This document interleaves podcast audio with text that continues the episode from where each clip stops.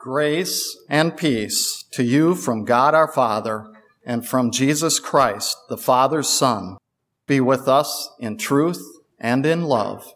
Amen. The Word of God for our meditation this fourth Sunday after Pentecost is from First Corinthians chapter six, verses nine through eleven. Or do you not know that the unrighteous will not inherit the kingdom of God? Do not be deceived. Neither the sexually immoral, nor idolaters, nor adulterers, nor males who have sex with males, nor thieves, nor the greedy, nor drunkards, nor the verbally abusive, nor swindlers will inherit the kingdom of God. And some of you were those types of people. But you were washed, you were sanctified, you were justified in the name of our Lord Jesus Christ and by the Spirit of our God. This is the word of our Lord. Dear brothers and sisters in Christ, it is a good question for the fourth of July weekend. Is America still the melting pot it was so long described as? The idea used to be that, given enough time, everyone in our country would, while adding their own unique flavors and taste to the American mix, would leave their old cultural identities behind and embrace a new identity that, and a culture that belongs distinctly to the United States and uniquely to every American. But in the last generation or two, we have seen the rise of what some call identity politics. This goes far beyond simply being proud of one's ethnic heritage and wanting to stay connected to it. It has to do with people claiming an identity, usually some type of social minority, sometimes self-defined, and then claiming that that identity gives them some special position in society or the right to demand some special treatment. Whether we agree with it or not, most of us have seen this at work in our culture and have also seen how certain groups have gone from being marginalized in society, perhaps even disapproved of, to demanding tolerance, and then, having obtained tolerance, begun to demand that they be celebrated by everyone else. Now, for Christians, identity does matter, but not in terms of pride or privilege. The Apostle Paul wants us to identify as Christians, as the people who bear Christ's name, and in whom the Spirit has done his gracious work. So, we can be heirs and remain heirs of heaven. He wants us to be quite clear what is and what is not an identity worth celebrating. And Paul is quite seriously concerned about for the Corinthian Christians he is writing to, and for us today as well, when he warns, do not be deceived. The Greek word he uses has its root meaning in the idea of wandering. So he is saying, don't let yourself be lured into wandering off. And he is saying this because he knows all too well how dangerous things can and will be for those who wander from God's way. It's a much bigger deal than making a mistake and getting lost somewhere. It's losing out on heaven, which means ending up in hell for eternity. So the Holy Spirit, writing through Paul, is not kidding around here. This identity business matters in a big way, because the unrighteous will not inherit the kingdom of God. Now, pretty, one, pretty much no one wants to think of him or herself as being unrighteous. So Paul needs to get more specific about exactly what kind of people he is talking about. He gets so specific that he makes a lot of people in the church very uncomfortable, because it closes the door on so much that they want to say Christian freedom allows them. First, he lists the sexually immoral. Some in our society might find that term vague or even permissive, claiming that morality is relative, so they get to redefine this however they want. But the word used here in the original Greek is an all-encompassing term for sexual sin. And it's not in any way culturally determined. There is nothing relative here. Paul is referring to moral absolutes that are from God and tr- that truly and eternally define what is and is not sexually moral. One helpful way to keep straight the right from the wrong is to focus on the positive ideal God has given rather than on what we shouldn't do. Sex and marriage are not separate things. They are intimately linked by a single gift, by God's design from the very beginning. Therefore, any separation of one from the other, or taking it from its proper place in relation to the other, is by definition corrupt, wrong, and immoral. Since sex belongs only in marriage between a man and a woman, any other use is misuse, and nothing a redeemed child of God is going to want in his or her life. Next in the list, Paul mentions idolaters. It may seem kind of odd to have that sandwiched between sexually immoral and adulterers, but it's not really. Think back to the Old Testament. Remember how sexual immorality and idolatry were so closely connected in the worship of Baal and other false gods. When the king of Moab was looking for a way to hurt the Israelites passing through on their way to the promised land, the prophet Balaam gave him an effective plan. They had their women use their sexuality to entice the men of Israel to worship idols and thus separate them from the Lord's blessing.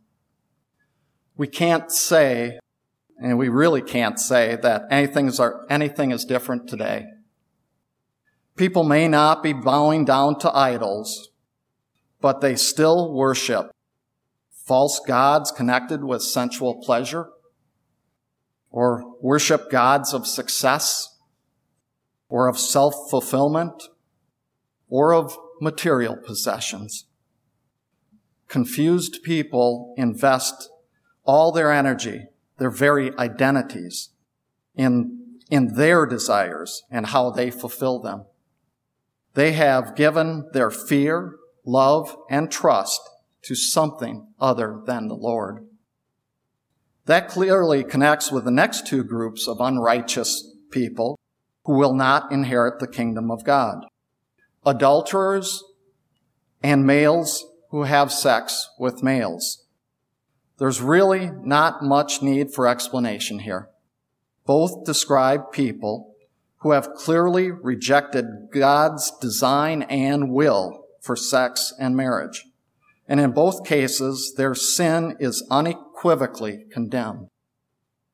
These are not just rules that we came up with and that we can change as we see fit. And this is not just some old-fashioned and closed-minded idea that we cling to that should be upgraded to something more progressive. It is our Lord and Creator Himself who rejects these unrighteous people. Sure, it would be much more comfortable for us to make our own judgments about such things and more pleasurable to simply follow wherever our urges might lead us. But there's no getting around what God himself says. Do not be deceived.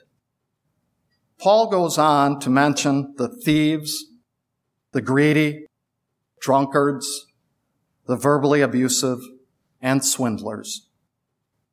These don't need much explanation, but they are just as sinful and salvation-denying as the identities at the beginning of his list. His point is that all these identities are incompatible with inheriting the kingdom of God. Of course, people will assert the opposite.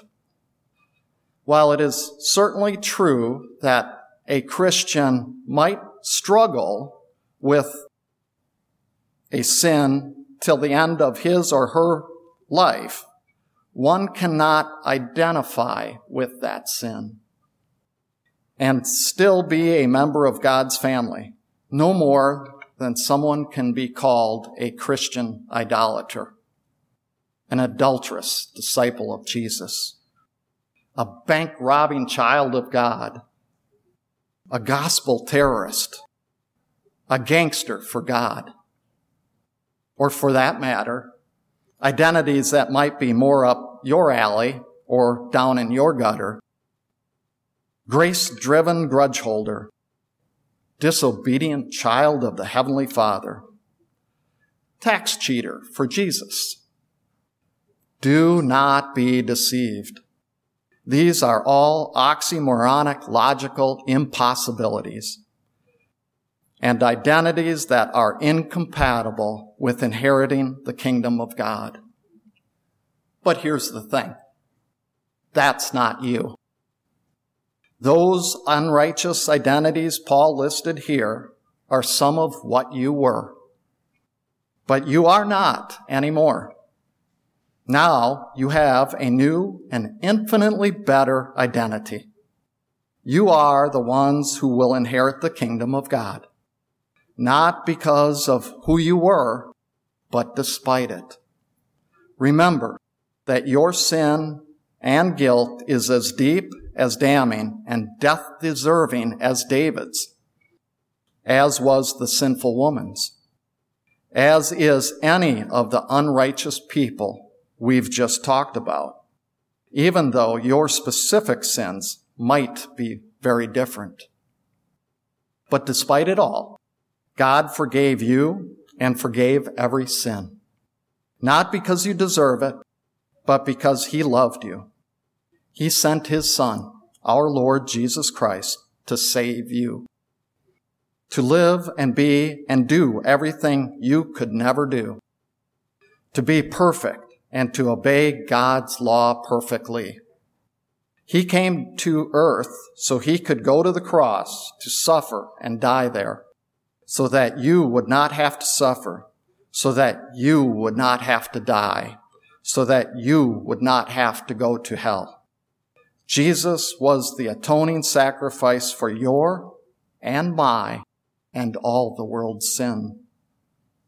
And because of that, through the gift of faith, worked by the Holy Spirit, you can now claim the blessing of a new identity in Christ.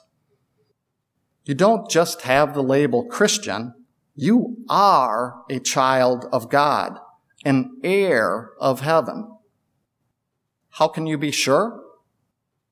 Paul heaps up the evidence that you are no longer what you once were. You were washed, meaning that you were made clean in the waters of baptism with the Word of God, and you were cleansed from your sins, claimed as God's own, made pure and clean. He reminds you that you were sanctified, meaning that you were made holy and set apart from the unrighteous, set apart for righteousness. And Paul says you were justified, declared not guilty of all the things that you and God know you are guilty of.